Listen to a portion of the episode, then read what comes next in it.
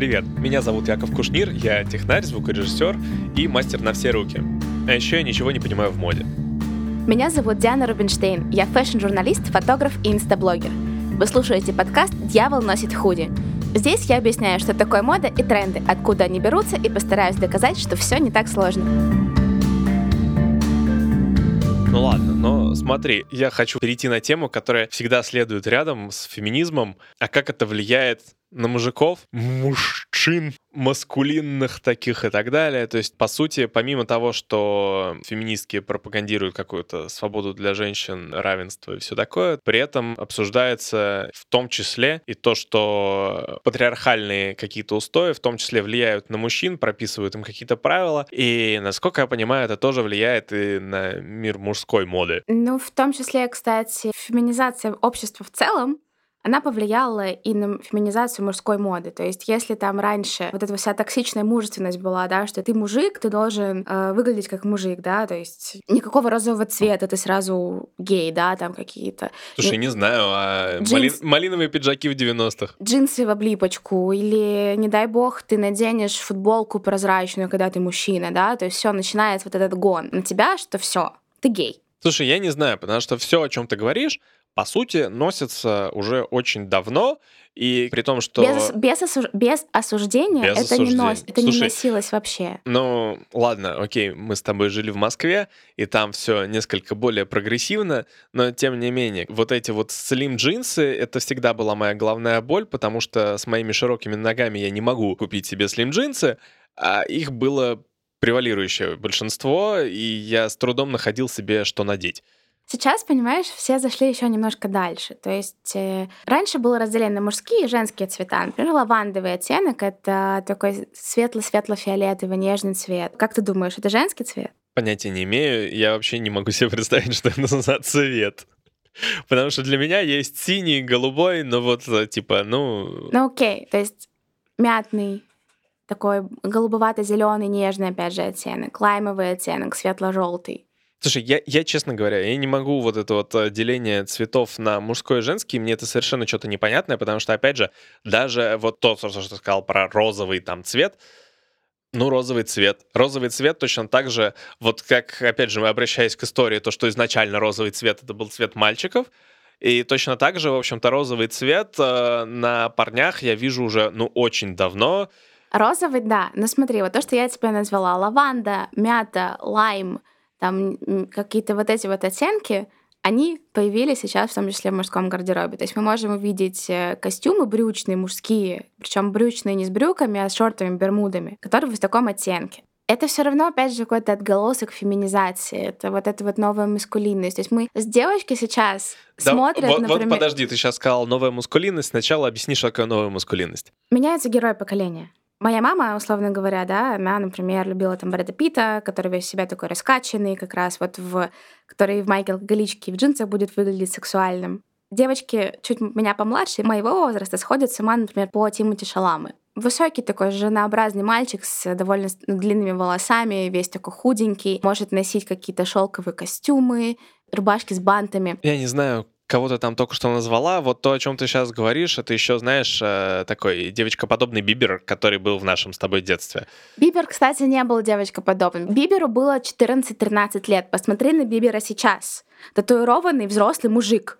И никто его не, уже не помнит. Нет, ладно, опять же, ты говоришь опять про новое. Примерно в то же время была в тренде, ну, короче говоря, была в тренде всякая вот эта эмо-тема. И? Как раз тогда девочкоподобные мальчики появились. Смотри, вот давай прям... я тебя сразу остановлю. Эма — это очень узко. Сейчас это прямо на широкий экран идет транс трансляция. Даже возьмем э, русско-украинскую сцену, возьмем Мак Макса Барских, который выходит на сцену в брюках на завышенной талии, которые тоже все такие прям вот... Ну, они скорее больше про девочку, чем про мальчика. Или, или есть очень популярный, известный продюсер и музыкант Фаррелл Уильямс. Собственно, с него как я считаю, началась именно вот эта вот новая маскулинность и феминизация мужской моды. Есть, по-моему, британский GQ или американский GQ вышел на обложке с его фотографией в платье от Монклер, во-первых. Во-вторых, там была цитата, опять же, на английском, что новая эра, новая эра маскулинности. Вот. Что делал Фаррелл? Фаррелл первый из звезд начал носить женские вещи из женских коллекций, потому что он начал, он стал первым амбассадором Шанель, он стал первым мужчиной, с кем Шанель сделала коллаборацию. Для тех, кто не знает, у Шанель нет и не было и не будет мужской линии. А тебе не кажется, что это уже какой-то реально конкретный перебор? Нет. То есть э, я с трудом себе представляю реально большое количество мужиков, рассекающих по улице платьях и чем-то подобном. То есть я дело, могу себе дело представить не в примерно... платьях, Яша, дело не в платьях. Дело в том, что ты как бы как мужчина, ты раньше был загнан в рамки того, что ты в принципе можешь выглядеть, ну, должен выглядеть только мужественно. Ты не можешь надеть и не знаю, там майку с своеобразным вырезом, да, ты не можешь позволить себе выйти в том, в чем тебе удобно. То есть нас... Я всегда ходил только в том, в чем мне удобно. Но ты не стильный. Э, я именно вот про... Есть ребята, которым больше нравятся какие-то свободные брюки, да, такие летящие, брюки, брюки палацы они называются. И раньше, еще несколько лет назад, такого мальчика бы сказали, ты выглядишь как баба. А почему? А потому что они похожи на юбку. Но вообще-то, даже вот отмотаем еще на кучу-кучу столетий назад, юбки носили мужчины. Я считаю, что это выбор сейчас просто появляется. Если тебе, как мужчине, как стильному мужчине, некомфортно в супер вот этих вот оверсайз каких-то вещах, если тебе не нравятся брючные костюмы, которые вот прям такие все про бизнес, про какие-то вот такие вот истории, если тебе это не нравится, а ты хочешь вот рубашку в цветочек и бермуды светлые, то ты можешь это сделать, и это будет стильно, это будет интересно. Ну смотри, я вообще ни, ни в малейшей степени не могу тебе возразить с тем, что действительно теперь ходить менее стандартно стало проще, потому что в целом какие-то такие устои все разваливаются и все больше становится более популярно, скажем так, ходить не так, как как-то предписано, а вот именно выделяться из толпы и иметь какой-то свой собственный стиль, а не пытаться подражать. Что, собственно, Дело тоже... Не выделять Под... Подожди, да, да, я закончу мысль. Вот, но как бы при этом я все равно не представляю себе э, то, что подобным образом реально будет одеваться большинство. Уже большинство так одевается, я тебе так скажу.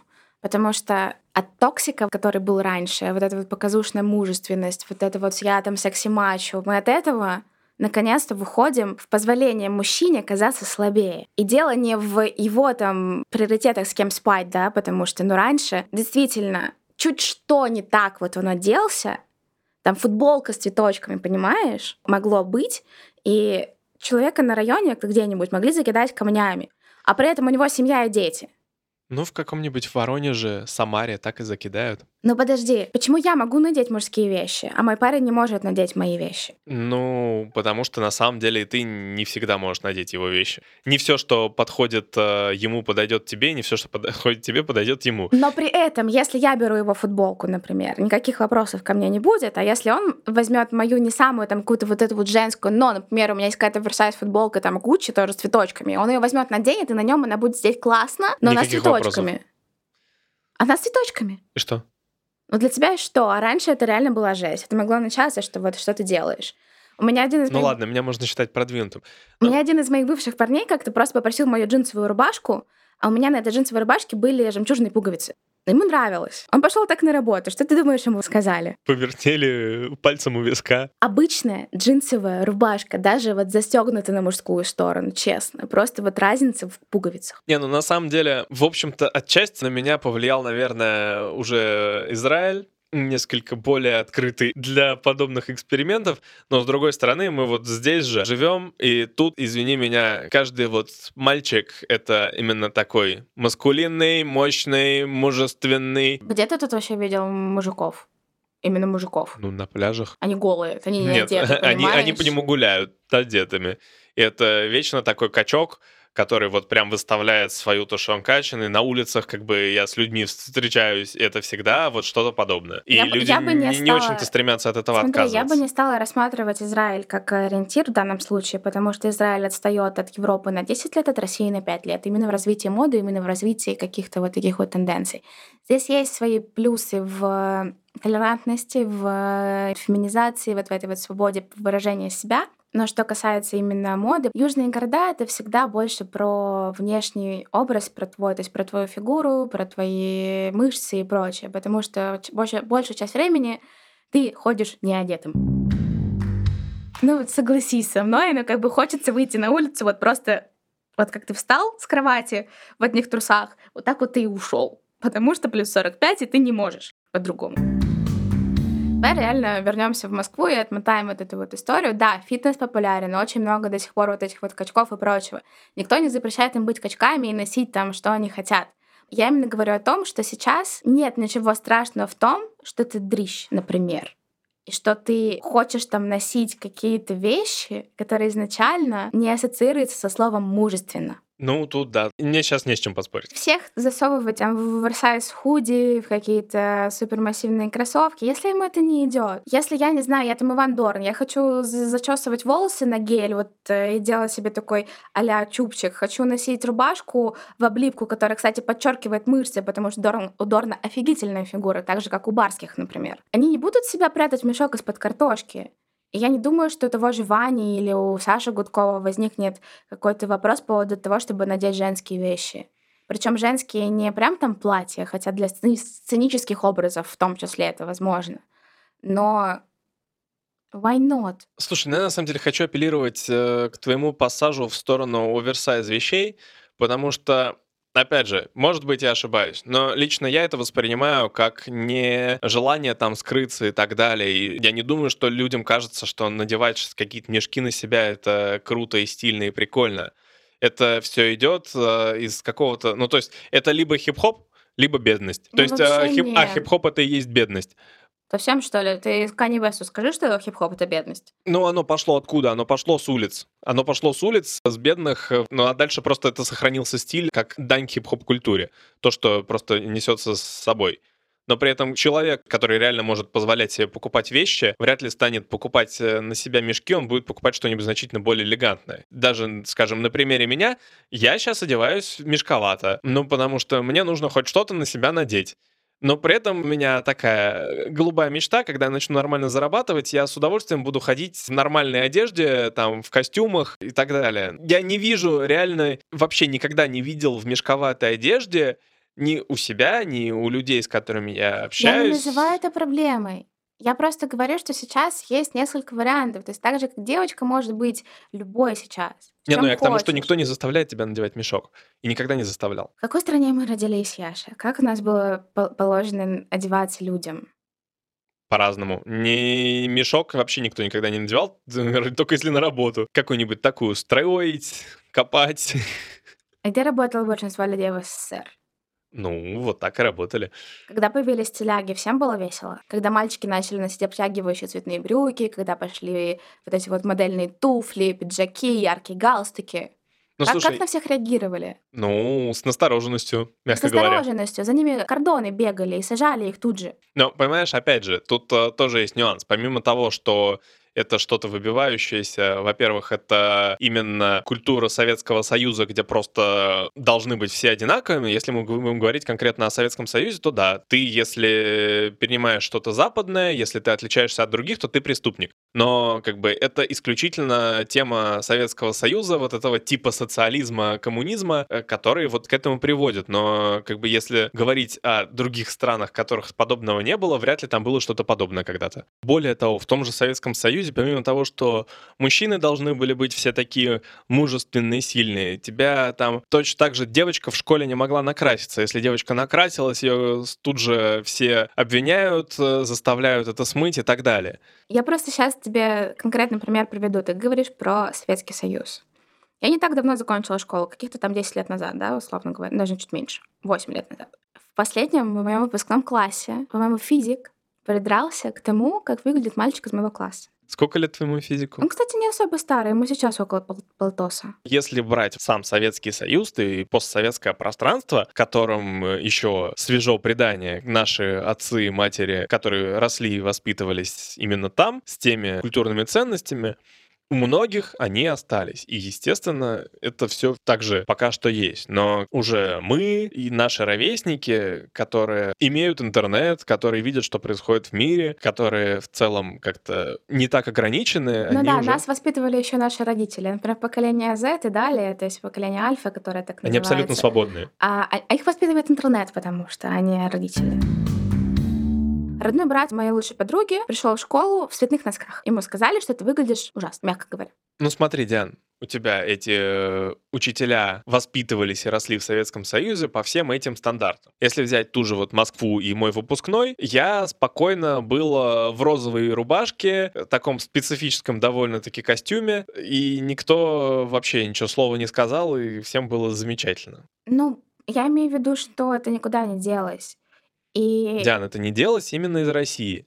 Именно в том плане, что здесь это было максимально противоестественно. Именно по культуре самой страны, не относясь к мировым тенденциям. Я очень рада, что сейчас появляются люди, которые пропагандируют то, что это нормально. Я реально, я смотрю на Гудкова, я смотрю на Дорна, я смотрю на того же Лапенко, например, и понимаю, что наконец у нас у молодежи есть примеры, которые не там выглядят как Тарзан. Простите. Ну, в целом, да, на самом деле, при появлении Гудкова изначально он воспринимался несколько специфически. Как, И не как, очень... как ты смягчил-то? и не очень одобрялся массовым обществом, но действительно благодаря ему отношение к не вот этому суровому виду мужика становится более лояльным, скажем так. Да, да, в принципе, сейчас мы, ну, если мы говорим про какую-то феминизацию, там, мужской моды и прочего, парни начали красить ногти, звезды начали красить ногти. Старший сын Бекхэма выходит с цветными ногтями. Егор Крид выставлял в Инстаграме фотку с маникюром, причем с какими-то смайликами, что-то у него там нарисованное на ногтях было. Вчера я смотрела сторис, и Моргенштерн, кстати, сейчас один из кумиров молодежи, тоже я обратила внимание, что у него черный маникюр, черным лаком ногти покрыты. Он не представитель какой-то субкультуры, как ты сейчас хочешь мне ответить, что это было в эмо, опять же. Но вот эта вот история, что ты можешь делать что угодно, и опять же, кстати, насчет Моргенштерна, он, по-моему, купил у Louis Vuitton женские брюки, он не ходит. Нет вопросов ни у кого. Ну, я думаю, что вопросы все еще есть, но становится все меньше, люди начинают к этому привыкать. Тут да, тут согласен. Вот это вот, наверное, самый такой последний тренд, это быть собой, вне зависимости от гендера. То есть и у моды, соответственно, гендер это тоже стирается. Ну, то есть, а, грубо говоря, мужская вот эта вот новая маскулинность, о которой мы говорим, по сути, это просто обретение свободы, и то, что тебя не ограничивают в том, во что одеваться, ты можешь вообще выбирать себе образ Да, хочешь там носить клёши, То ты носишь себе по клёши. факту, по факту, то есть нет обретения чего-то нового именно в каких-то там трендах и так далее. А, Это не какие-то введения новых трендов. Это просто более спокойное отношение к тому, что ты Это новая можешь... манера поведения. Новая допустимая манера поведения, скажем так. Ну, больше свободы. Ну да. То, что мы сейчас смотрим на тренды, и мы не можем, если он не подписан откуда, мы не можем сказать, это тренд с женской моды или тренд из мужской моды. Ну, честно, я могу там увидеть, не знаю, джинсы с вырезом как стринги. А вот эту штуку я обязательно добавлю в телеграм-канал наш. Вот посмотрите, это дикая дичь. Это просто такой рожик конкретный. Ну, а потом понять, что они, короче, на мужской попе. Мне вот, кстати, интересно, если, например, я тебя проведу в магазин, ну, в бутик Гуччи, попрошу тебя, например, примерить розовый кардиган, в котором спокойно ходит гудок, он на тебя сядет или нет? Именно с точки зрения типажа. Я думал, ты меня сейчас спросишь, соглашусь ли я примерить. А я тебя не спрашиваю. Ну, потому что я человек-приколист, поэтому у меня будет непроблематично примерить. Мне, кстати, кажется, будет очень прикольно, так очень в ретро выглядеть, если надеть такой кардиган, еще тебе попробовать тебя упихнуть в более-менее узкие брюки. Не знаю. Попробуй. Но у меня денег на него все равно Или нет. жаккардовый пиджак какой-нибудь с цветочками. Это будет просто прикольно, мне кажется. Давай, когда мы э, заработаем на этом подкасте много денег, ты меня сводишь. И посмотрим. Я тебя так могу сводить, какая разница? Они же не спросят у нас, если у нас бабки. Ну, понимаешь, если я приду туда в том, в чем я сижу сейчас, Не, ну сначала надо будет пройти через Зару. поэтому для того, чтобы, чтобы сходить в магазин, мне нужно сходить в магазин, а у меня денег нет. Мы с тобой много обсуждали всякие общие явления, то есть как это происходит сейчас, и то, что действительно сейчас это все переливается в какую-то общую тенденцию, то, что вот какая-то такая свобода. Но с другой стороны, я вот на протяжении всего нашего с тобой разговора упоминал тех же Эма, те же ногти черные были в тренде у готов. Ты хочешь сказать про влияние субкультур на моду и взаимосвязь, как откуда все пошло, правильно? Да. Да, пожалуй, именно это мы обсудим. А это был подкаст «Дьявол носит худи». Спасибо, что дослушали до конца. Подписывайтесь на инстаграм Дианы и наш канал в Телеграме. Там будут появляться образы, о которых мы говорим, и всякие прочие интересности. Ищите ссылки в описании выпуска. Нежность — это модно. Пока-пока. Bye.